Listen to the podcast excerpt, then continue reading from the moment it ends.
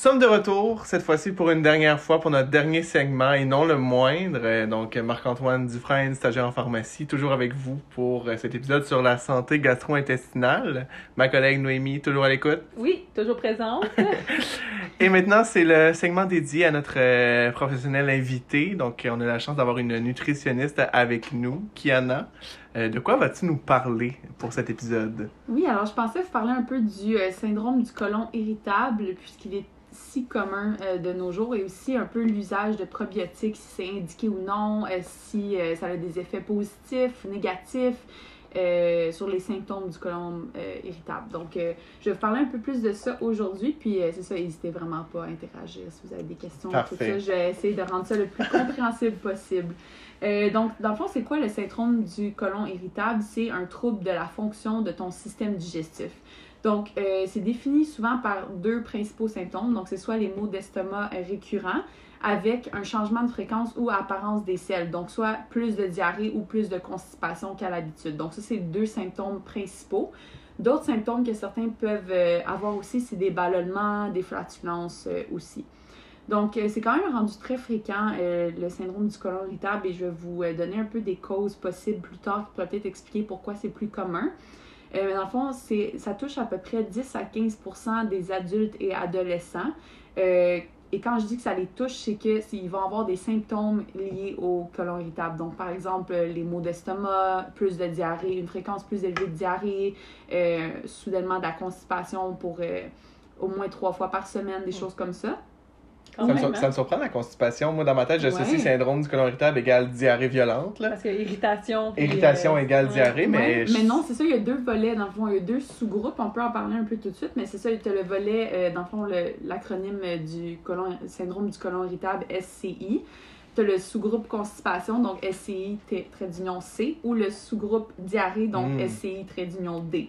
Donc, pour la constipation, le- le- la définition, c'est une évacuation de trois selles ou moins par semaine. Donc, par exemple, que tu n'es pas quelqu'un de régulier, euh, tu fais une selle à tous les deux, trois jours, euh, tes selles, euh, un autre, un autre diagnostic, dans le fond, une, une façon de, de diagnostiquer la constipation dans le syndrome du côlon irritable, c'est aussi l'évacuation de selles dures et sèches ou une petite quantité de sel mais qui, qui requiert beaucoup d'efforts. là. Donc, il faut, que tu- faut que tu forces quand même pour les faire sortir.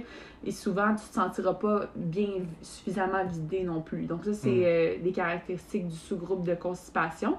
Et pour la diarrhée, c'est l'évacuation de trois selles ou plus par jour. Oh, wow. Oh. Ça, c'est Euh, beaucoup. hein. ouais. Ouais, exact. C'est quand même fréquent et quand même assez incommodant.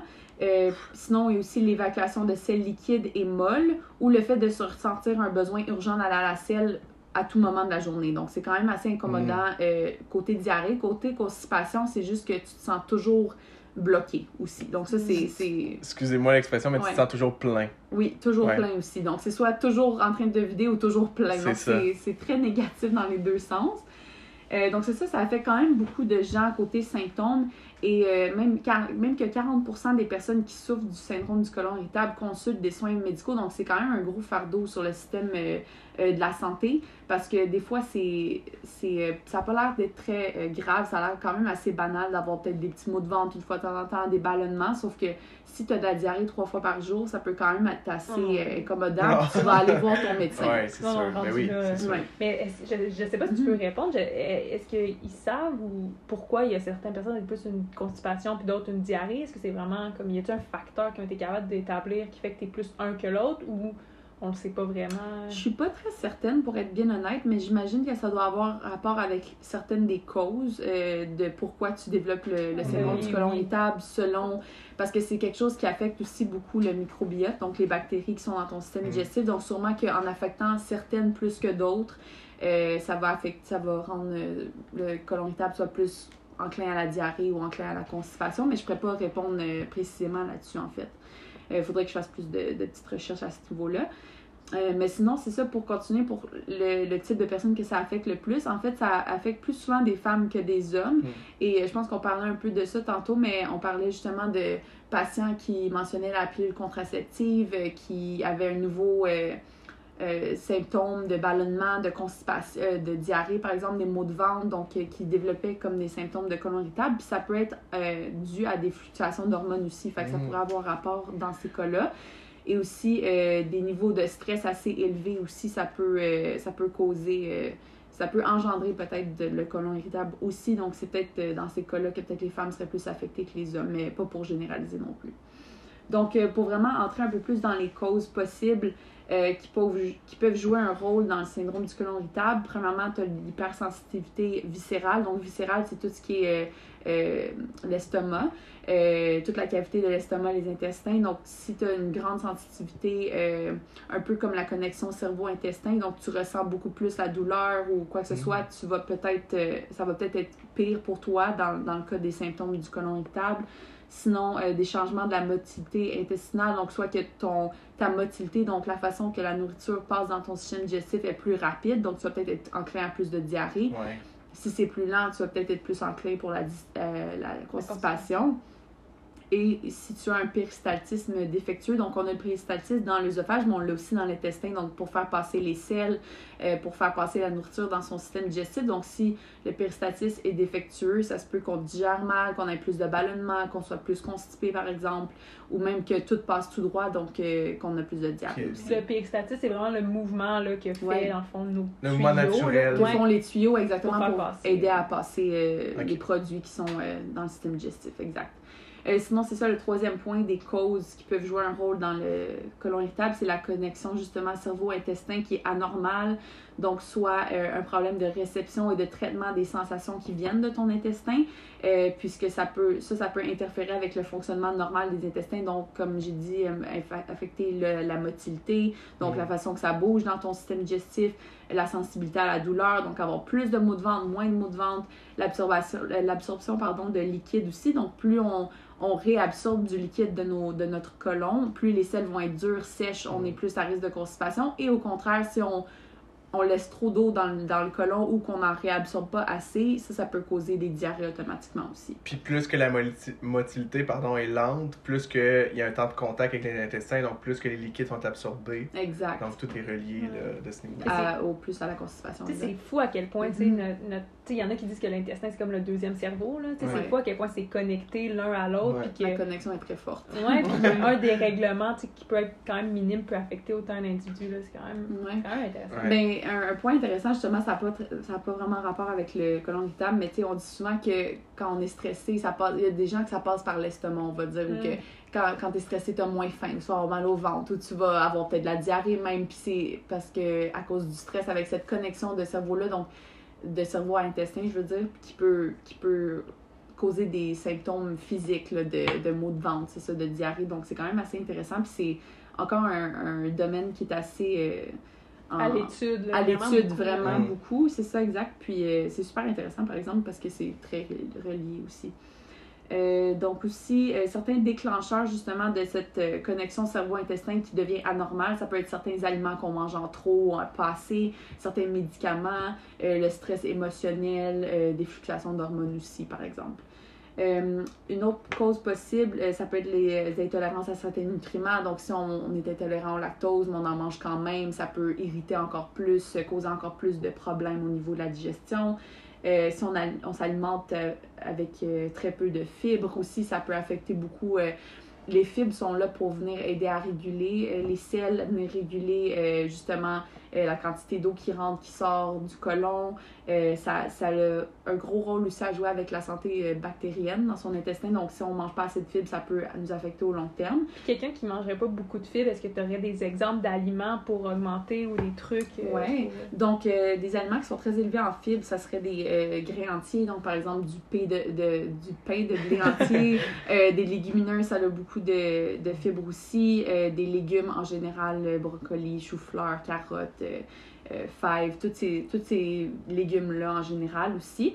Euh, sinon, des choses comme des graines de lin, des graines de chia aussi, ça a quand même une bonne source de fibres, euh, entre autres. Donc, il y a quand même beaucoup de façons de vraiment augmenter son apport en fibres aussi. Même juste manger des pruneaux, des dattes, des fruits séchés aussi, ça peut avoir beaucoup de, de fibres euh, aussi. Donc, ça, c'est tous des moyens qu'on peut prendre pour euh, augmenter tranquillement notre apport en fibres aussi. Tu recommanderais-tu de plus aller en chercher dans l'alimentation avant d'aller chercher, Ouais. par exemple, un supplément comme le métamucil Mhm. ou... euh, Ben ça, en général, en tant que nutritionniste, je suggère toujours vraiment de, puis pas juste parce que je suis nutritionniste en général, euh, de- d'y aller euh, par la nourriture en premier lieu. Donc, Ouais. si tu es capable de faire des petits changements mineurs pour pouvoir ajouter un peu de fibres dans ton alimentation, c'est toujours la meilleure façon. Puis c'est la façon la plus naturelle aussi Aussi. aller chercher ces fibres. Puis si rendu là, même ça, c'est insuffisant ou qu'on a de la difficulté à se rendre à un niveau que ça change sa qualité de vie ou que ça change euh, vraiment, ou ça donne un impact positif, ben là, les, les suppléments ou... euh, euh, pas les suppléments, mais les produits comme le métamucil Mhm. peuvent aider à juste facilement rajouter des fibres euh, à son alimentation aussi. Euh, c'est ça, une autre chose aussi qu'on peut considérer comme une cause qui peut euh, soit exacerber le côlon irritable, ça peut être un niveau d'activité physique qui est très bas, donc le moins, euh, si on bouge pas beaucoup, on a un emploi très sédentaire, on, on euh, marche pas beaucoup, juste l'idée de faire nos pas dans une journée qui s'est rendu très populaire, mais juste de euh, prendre une petite marche à tous les jours, ça peut vraiment aider aussi à ce niveau-là, pas, juste aller à la salle d'entraînement et élever des poids, faire du cardio nécessairement, mais juste des petites marches, ça peut aider aussi à la digestion en général. Et sinon, euh, avoir une microflore ou un microbiote, donc des, des bactéries dans le fond modifiées ou altérées ou euh, même euh, affectées négativement, dans le fond, ça peut aussi euh, causer à plus de problèmes euh, liés au syndrome du côlon irritable aussi. Et pour préciser un peu plus là-dessus, d'autres causes qui peuvent justement changer ces bactéries-là dans notre intestin, ça peut être premièrement une infection gastro-intestinale. Mm. Euh, ça peut être des intoxications alimentaires. Donc, si on a mangé du poulet pas assez cuit, par exemple, une fois, ou un produit qui a été coupé sur une planche à couper qui n'était pas propre, ou quelque chose comme ça qui peut nous causer euh, des maux de cœur, des vomissements pendant peut-être une ou deux journées. Ça peut aussi affecter nos, nos bactéries euh, au niveau du système digestif. Sinon, la diarrhée du voyageur, des Mm. chirurgies, ça peut affecter aussi, euh, surprenamment, les bactéries dans l'intestin. Sinon, euh, un changement drastique au régime alimentaire. Donc, si on passe de manger beaucoup de fibres à pas beaucoup de fibres ou euh, au contraire, euh, dans le fond, de switcher euh, ou de changer complètement son alimentation du jour au lendemain aussi, ça peut changer un peu les bactéries parce que on n'aura pas les mêmes aliments en contact avec ces bactéries. Comme par Mm. exemple quand on fait un voyage, des fois, là, on peut Ouais. être complètement déboussolé quand on va dans une culture qui est peut-être différente de ce qu'on Ouais. mange à la maison, là, pour certaines personnes. Ça peut causer des maux, exact. Puis sinon, l'usage d'antibiotiques aussi, ça peut euh, Eh, affecter beaucoup euh, euh, les bactéries euh, du système intestinal. Je sais pas si vous avez euh, des choses à rajouter là-dessus sur les Oui, antibiotiques ben, quand même. ben, grosso modo, tu sais, les antibiotiques, oui, Mhm. ça a un effet sur les mauvaises bactéries, mais Mhm. de son rôle antibiotique sur les bonnes aussi. Exact. Donc, euh, c'est Exact. toujours. euh, C'est sur euh, au niveau comme intestin qu'on parle en ce moment, mais ça peut être aussi au niveau vaginal, là, au niveau de la flore. Là, fait que... Mhm. Mais moi, j'avais une question. On entend beaucoup, tantôt, tu as dit microbiote, microflore. tu sais, Est-ce qu'il y a une possibilité de savoir un peu c'est quoi la différence entre les deux, peut-être pour nos auditeurs? Oui, donc le microbiote, c'est vraiment ce qui rassemble, euh, je ne vais pas me tromper dans mes mots, là, mais ce qui rassemble vraiment euh, l'ensemble des bactéries dans l'intestin, tandis que microflore, ça va être une certaine euh, sorte de bactéries spécifique qui euh, fait partie de l'ensemble de tes bactéries. Donc, si je dis microbiote, c'est vraiment juste généralement les bactéries qui, se- qui sont dans ton intestin, tandis que microflore, c'est par exemple si euh, c'est un changement quelconque affecterait un type de bactérie plus spécifiquement, ben, ça, ça serait, on aimerait ça plus le microflore. Ok. Exact. Ok. C'est très clair. Merci. Oui, de rien. Euh, sinon, c'est ça, des, quelque chose qui est vraiment intéressant à savoir ou qui est important, en fait, je devrais dire à savoir dans le cas de syndrome du côlon irritable, c'est que ça peut être quand même euh, euh, facile ou pas facile, mais ça peut être assez accessible à aider à prévenir un peu les symptômes, à, à venir diminuer les symptômes, à se sentir un peu moins incommodé à cause de ça, sauf qu'il peut avoir des symptômes un peu plus inquiétants dans lesquels on voudra consulter un médecin ou euh, aller à l'hôpital, par exemple. Donc, si jamais, euh, j'ai mentionné plus tôt, c'est plus fréquent dans les adultes et adolescents. Donc, si jamais vous commencez à, à, euh, développer ces symptômes-là après l'âge de 50 ans, euh, ça, ça pourrait être un signe inquiétant de peut-être d'autres Mm. maladies euh, qui sont pas le côlon irritable. Dans le fond, ça peut être euh, cancéreux aussi, euh, comme on a mentionné tantôt. Ouais, ben c'est ça, comme Ouais. Marc, dans, ton- dans l'autre segment, tu as mentionné, là, les, les, euh, le risque de cancer au niveau gastro-intestinal est plus grand avec l'âge, après C'est 50 ça. ans. Que- Donc, juste de vérifier que ce soit pas ça non plus. Sinon, même chose un peu que tantôt, on a mentionné des segments rectaux. Euh, donc, si on a du sang rouge foncé, euh, ça pourrait être signe de, de quelque chose qui n'est pas le côlon irritable. Ça peut être un segment plus haut dans le système digestif aussi. Mhm. Une perte de poids involontaire, euh, de la fièvre, des nausées, vomissements à cause du, euh, des symptômes qu'on a. Euh, sinon, des douleurs abdominales qui nous réveillent même pendant la nuit, pas juste pendant le jour, quand on est réveillé, qu'on est au courant, vraiment, ça nous réveille de notre sommeil. Euh, et sinon, s'il y a des aggravements, des symptômes sur peu de temps, donc par exemple, on commence à avoir ça le lundi et rendu au vendredi, c'est insupportable, ben là, ça serait important d'aller consulter un médecin aussi. Donc, euh, je vais plonger un petit peu plus maintenant dans la thérapie plus nutritionnelle. Euh, il y a des recommandations générales, mais aussi quelques recommandations plus spécifiques euh, qui ont déjà été essayées, qui ont déjà été prouvées à aider beaucoup. mais pour être honnête, c'est vraiment du cas par cas. il y a des choses qui marchent très bien pour certaines personnes, puis il y a des choses qui marchent moins bien. On va parler de probiotiques un peu plus tard. Puis, par exemple, il y a beaucoup d'études qui sont un peu plus vagues, qui, qui nous donnent pas exactement, exactement mitigées, qui nous donnent pas des, des valeurs justes de ce qu'on devrait faire avec ça. Mais par exemple, j'ai connu beaucoup de patients que, qui ont essayé certains des traitements que, que, je viens de nommer, que ça a fonctionné, puis que du jour au lendemain, c'était une augmentation incroyable de la qualité de vie, puis ça a mm. beaucoup aidé à, à ce niveau-là, mais ça dépend de chaque personne aussi. C'est vraiment d'apprendre à se connaître. Tu, tu, vas nous donner des trucs comme généraux, mais c'est vraiment d'adapter ce qui convient le mieux au patient. Exactement. C'est de là un peu que ça devient intéressant de consulter des nutritionnistes dans, mm-hmm. dans ces cas-là parce que souvent, on va rechercher des choses en ligne et c'est très vague, c'est général, on ne sait pas si ça s'applique à nous nécessairement. Puis ce qu'on fait euh, en tant que nutritionniste dans des sessions euh, one-on-one ou euh, individualisées avec les patients, c'est que on, on, prend le temps vraiment de regarder votre historique médical, de voir qu'est-ce que vous mangez au quotidien, vos habitudes d'activité physique, même les médicaments que vous prenez, puis on met tout ça ensemble pour voir quel est le meilleur traitement pour vous dans le, dans la situation que vous êtes aussi. Fait que c'est là que ça devient vraiment intéressant puis qu'on peut euh, choisir un peu plus facilement le mode de, de traitement euh, nutritionnel, comme je dis. Donc, euh, pour commencer, les recommandations plus générales, euh, c'est souvent de manger juste euh, simplement des repas réguliers, d'avoir une activité physique régulière. Donc, si par exemple on est habitué de prendre deux grandes marches par semaine, de maintenir au moins ces deux grandes marches-là par semaine. si c'est d'aller au gym deux fois par semaine, ça c'est aussi une bonne habitude à prendre. Donc, de faire ça assez régulièrement, de ne pas changer ses habitudes trop drastiquement d'une semaine à l'autre. Sinon, de bien s'hydrater aussi, c'est super important euh, pour beaucoup de choses, entre autres, mais aussi pour euh, le colon irritable. Euh, réduire les fibres insolubles. Donc, quand je dis fibres insolubles, c'est qu'on a les fibres séparées en deux catégories. Tu as les fibres solubles, et j'en parlerai un peu plus tard aussi pour les différencier, et tu as les fibres insolubles. Donc, les insolubles sont malheureusement un peu plus difficiles à digérer. Donc, euh, par exemple, les plures sur les fruits, les blés entiers, les, euh, les, les blés entiers, donc par exemple du pain brun, des choses comme ça. C'est des choses qui, pour une personne en santé qui n'a pas le colon irritable, ça. peut être très bénéfique, ça, peut aider à soulager la constipation. Mais pour les personnes avec le colon irritable, ça peut euh, empirer les symptômes, dans le fond. d'autres irritants ou d'autres choses à éviter, un peu comme on a mentionné dans les autres segments, mais alcool, caféine, aliments épicés, gras, ça peut aussi euh, vraiment venir euh, augmenter les symptômes, les ballonnements, les maux de ventre. Donc ça, c'est toujours à éviter un peu ou à euh, manger en modération, avec modération aussi, donc de ne pas en manger à tous les jours, des, des plus petites quantités selon la tolérance aussi.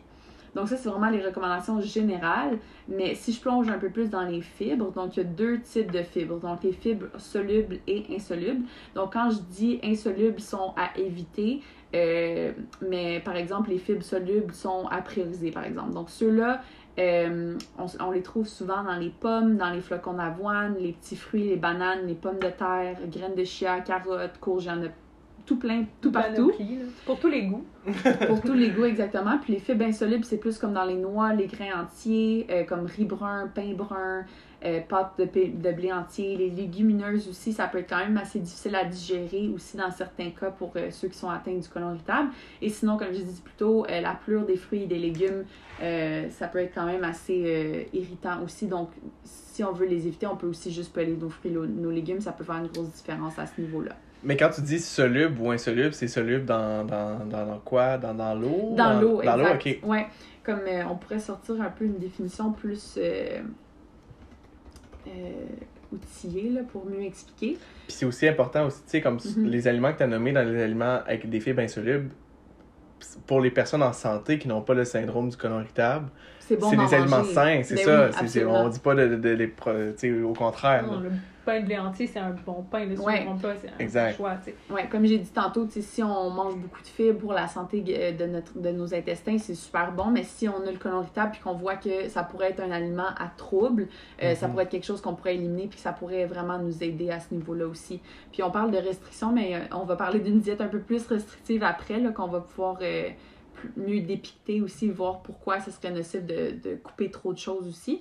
Euh, mais c'est ça exactement comme, comme euh, Marc a dit, euh, quand on dit les fibres solubles et insolubles, solubles c'est qui se dissoutent dans l'eau, euh, sont plus facilement digérées Ok. aussi, Mm. tandis que insolubles c'est qu'ils ne se dissoutent pas dans l'eau euh, et euh, ils, ils- ils restent intacts dans le système digestif. Donc ça se peut que ça, ça vienne exacerber Ça les, les plus. symptômes. Ouais, c'est ça. irrite beaucoup Ok, plus. Fait que si je vois pas une personne qui aurait un côlon irritable, il faut qu'il y ait un apport en fibres. On va favoriser les fibres solubles. Exact. Sont moins irritantes que les insolubles, Ouais. on va les limiter. Mais on n'exclut Mais pas, pas toutes d'éliminer, fibres. Pas ça, les exact. fibres. Une personne qui n'a pas de syndrome pourrait consommer des deux. Toutes sortes de fibres. Exact. Parfait. Parfait.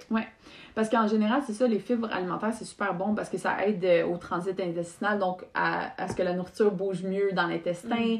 Euh, ça, aide à réduire aussi la constipation parce que ça agit comme euh, prébiotique. Prébiotique, c'est comme la, quasiment la nourriture qu'on donne aux bactéries pour euh, le bon fonctionnement Mhm. des bactéries Ouais.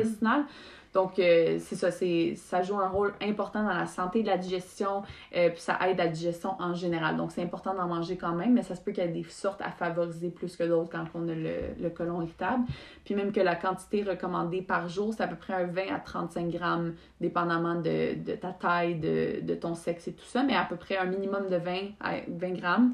Et en haut de 35, ça serait pas nocif, sauf qu'il faudrait quand même s'assurer d'avoir une bonne hydratation Hydratation. parce que Mm. on peut devenir constipé assez facilement aussi. Ok. On Ouais. veut pas ça. Là. Non. Exact. Fait que ça, ça serait comme le premier conseil aussi, euh, un peu plus spécifique, ça serait les fibres solubles à favoriser. Sinon, euh, la diète que je mentionnais tantôt, euh, c'est la diète basse en FODMAP. Donc, qu'est-ce que c'est un FODMAP? Euh, dans le fond, c'est que, si je le définis un peu plus, c'est euh, un terme en anglophone, donc c'est Fermentable Oligosaccharides. Ça, c'est ce que c'est les oligosaccharides, euh, c'est les pains, céréales, pâtes de blé, légumineuses.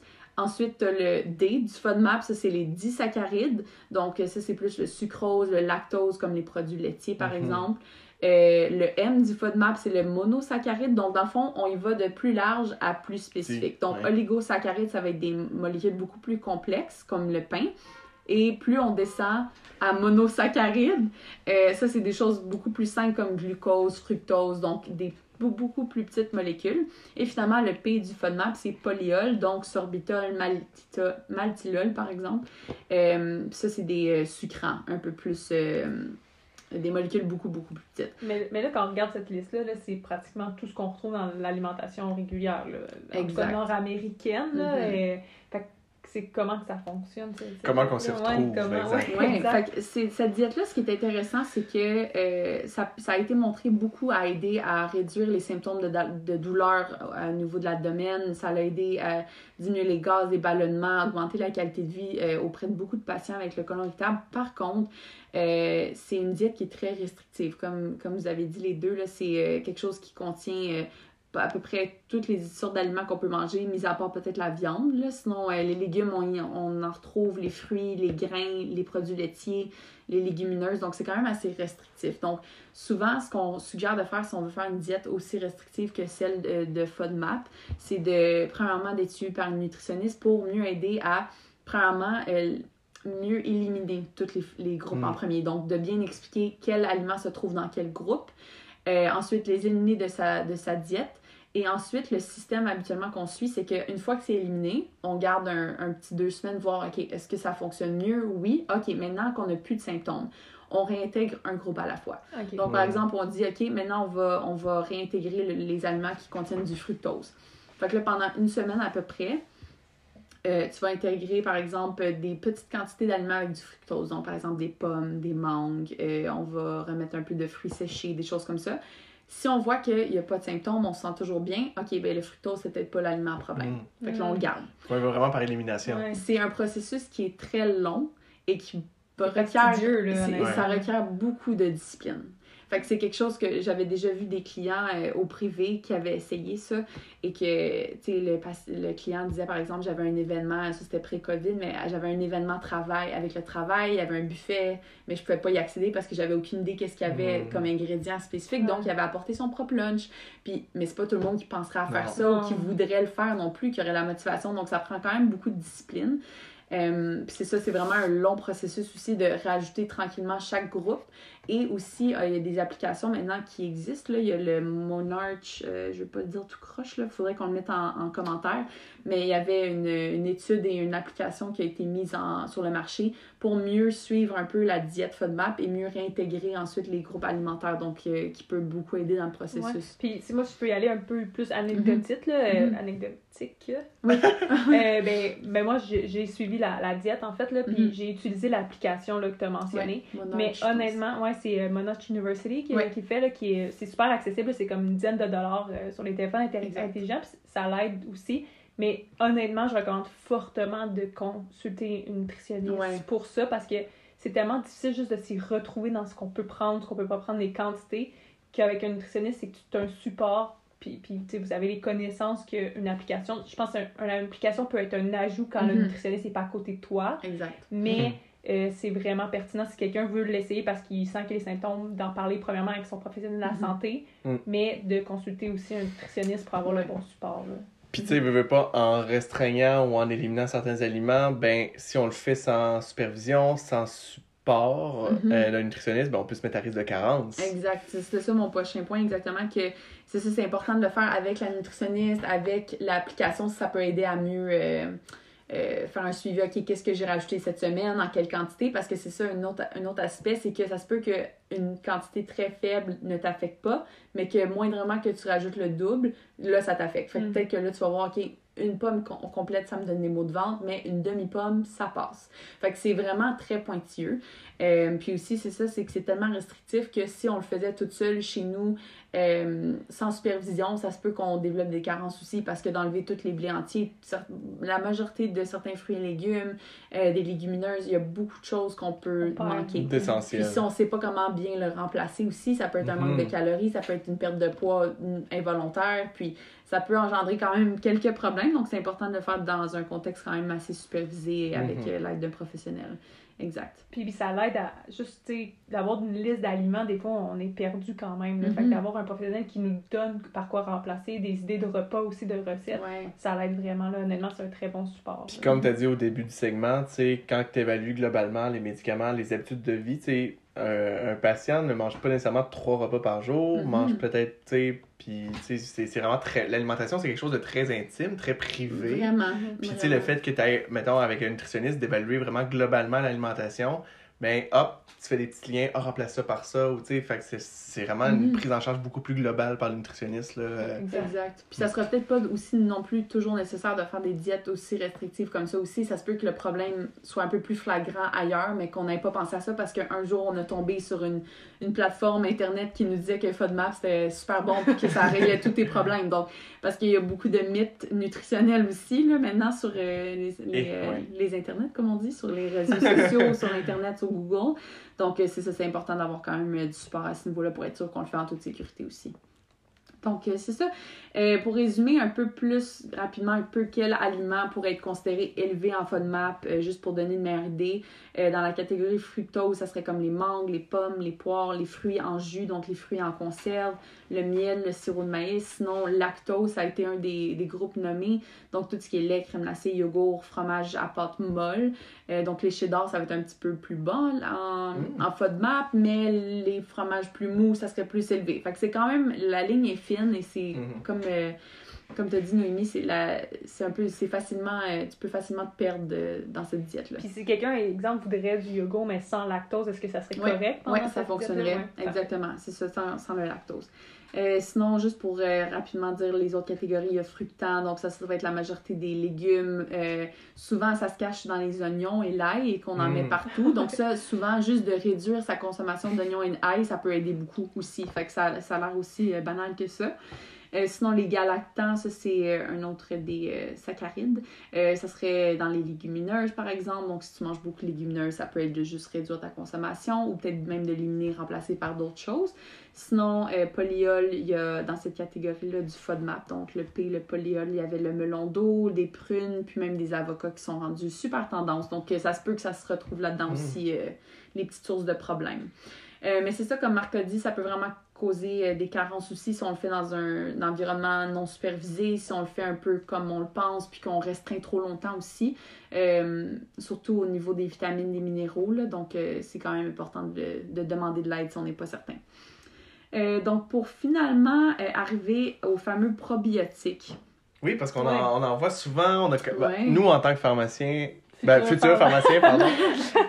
on se croise les doigts. Mais on a souvent des questions sur le Mhm. syndrome du côlon irritable, le rôle des probiotiques, euh, la marque qu'on devrait privilégier, Il y en etc. a vraiment beaucoup de Puis, sortes oui. sur les tablettes, là, c'est Ouais. l'enfer. là. Tu, tu peux te perdre vraiment facilement. Là. Fait que c'est- on est vraiment curieux d'entendre ton, ton Mhm. avis sur, sur les probiotiques. là. Donc, pour être complètement honnête, euh, j'ai fait beaucoup de recherches là-dessus avant justement notre discussion parce que les probiotiques, c'est pas quelque chose que je vais recommander ou utiliser très souvent en tant que nutritionniste. Euh, être médecin, pharmacien, euh, autre professionnel, c'est peut-être une autre histoire. Par contre, dans toutes les études que j'ai lues, les conclusions, c'était souvent que euh, ça peut euh, porter, un, dans le fond, une amélioration des symptômes, euh, que ça serait peut-être bénéfique aux patients qui sont atteints ou des personnes atteintes du syndrome du côlon irritable. Par contre, il y avait très peu d'informations sur le type spécifique de probiotique et la durée dans laquelle on devrait l'utiliser, puis aussi la dose. Donc, comme vous avez dit, il y a beaucoup de sortes de probiotiques. Qui peuvent être utilisés. Puis malheureusement, il n'y a comme pas de sorte spécifique qui est recommandée présentement pour le contre en fait le syndrome du côlon irritable. Mais j'ai quand même trouvé quelques petites choses qui étaient intéressantes à noter.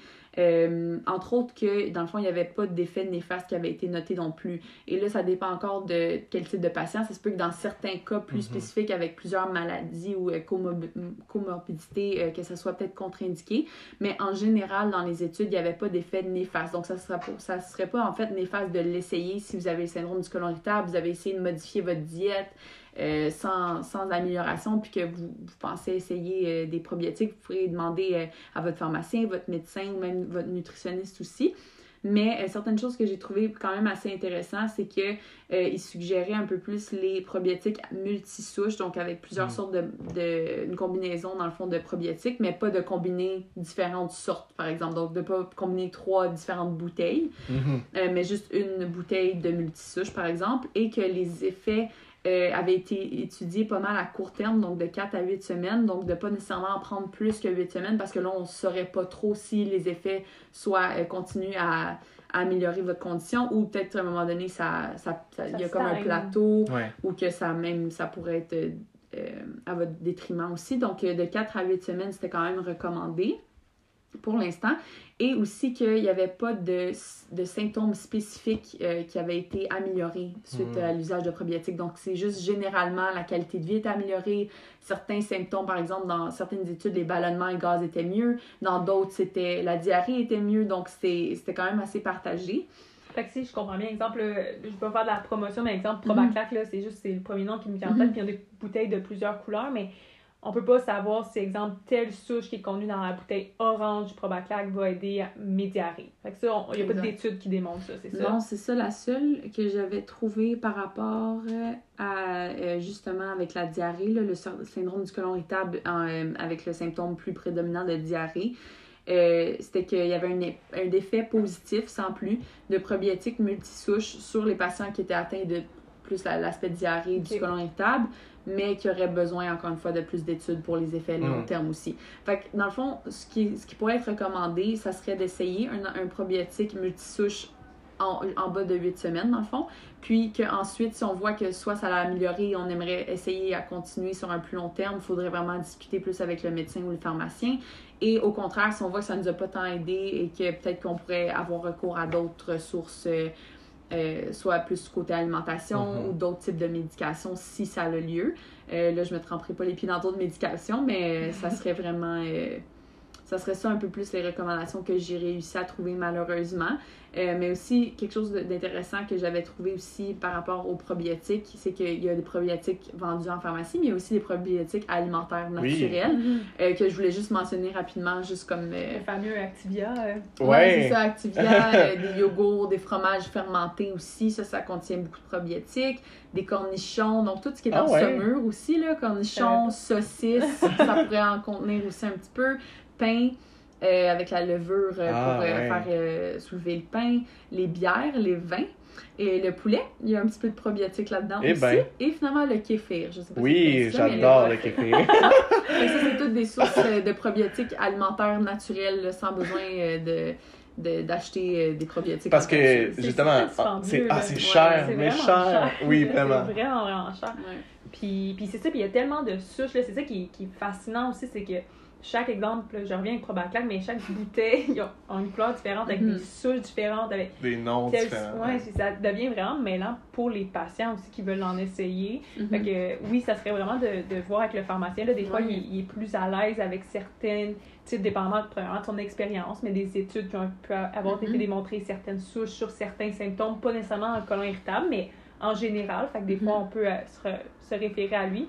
Mais puis aussi, puis tu l'as mentionné, là, de voir avec les problèmes de santé parce que Mhm. un patient qui, par exemple, est immunosupprimé, il ne faut pas qu'il prenne des probiotiques. Fait que c'est- c'est pas inoffensif non plus. Il faut Non, juste faire ça. attention. Si on veut se tourner vers cette alternative-là, d'en parler avec ses professionnels de la santé, là, ça peut être pertinent là, à ce niveau-là. Exact. Ouais, exactement. Puis l'immunosuppression, juste, tu sais, mettons des exemples concrets, ce serait quoi de personnes immunosupprimées? Ben, un patient, exemple, VIH, ça dépend au stade, mais Mhm.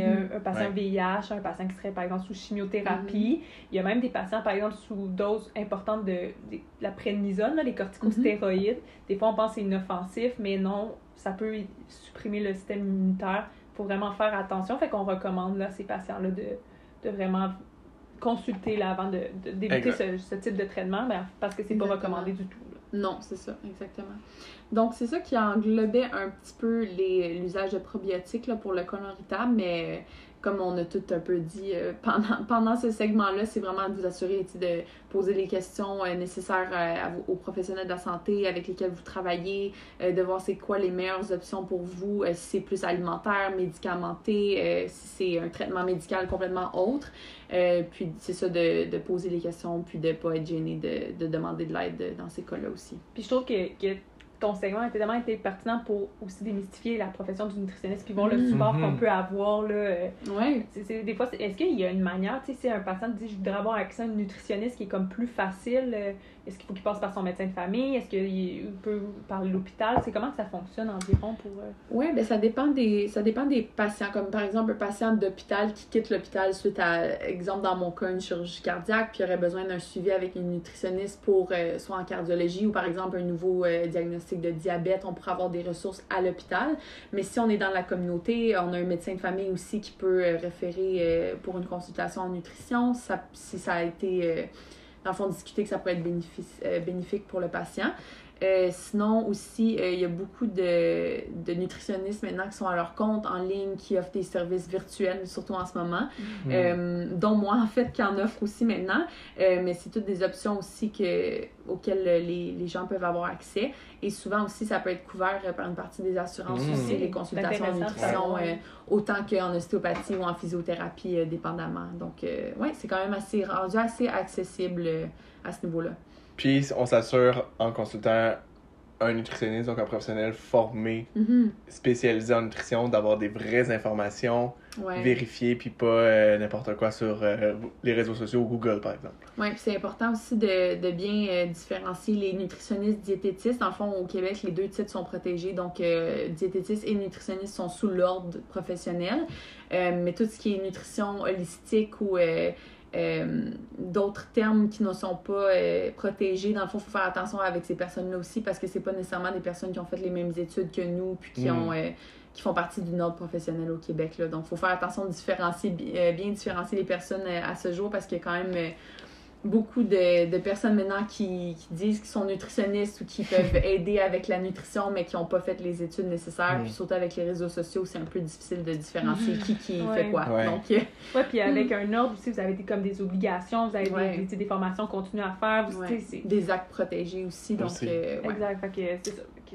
Ben, en fait, si, si ça t'es en accord, là, si tu veux, on peut mettre tes coordonnées aussi dans, Oui, dans le Ouais, certainement. S'il y a des, des, des auditeurs qui sont intéressés à te rejoindre pour des questions ou peut-être euh, tes services, là, ça, ça pourrait être possible aussi à ce niveau-là. Absolument, Exact. ça me ferait plaisir. Super. Ben écoute, merci beaucoup d'avoir accepté notre invitation pour ce, podcast. Mais ça fait Et- plaisir, c'était vraiment euh, c'était super plaisant, puis j'ai vraiment beaucoup appris sur les médicaments. Honnêtement, c'est, euh, c'est super intéressant pour même euh, dans ma pratique, je vais en savoir beaucoup plus maintenant sur tous euh, ces usages. Super. Ben, on remercie aussi nos euh, auditrices et Mhm. auditeurs euh, qui ont été présents durant euh, cet épisode. Et c'est déjà notre dernier épisode qui se conclut, l'épisode 3. Euh, donc, euh, merci d'avoir été à l'écoute encore une fois. Et euh, on espère que... Vous avez apprécié l'expérience. exactement. Merci beaucoup tout le monde. Merci, au revoir.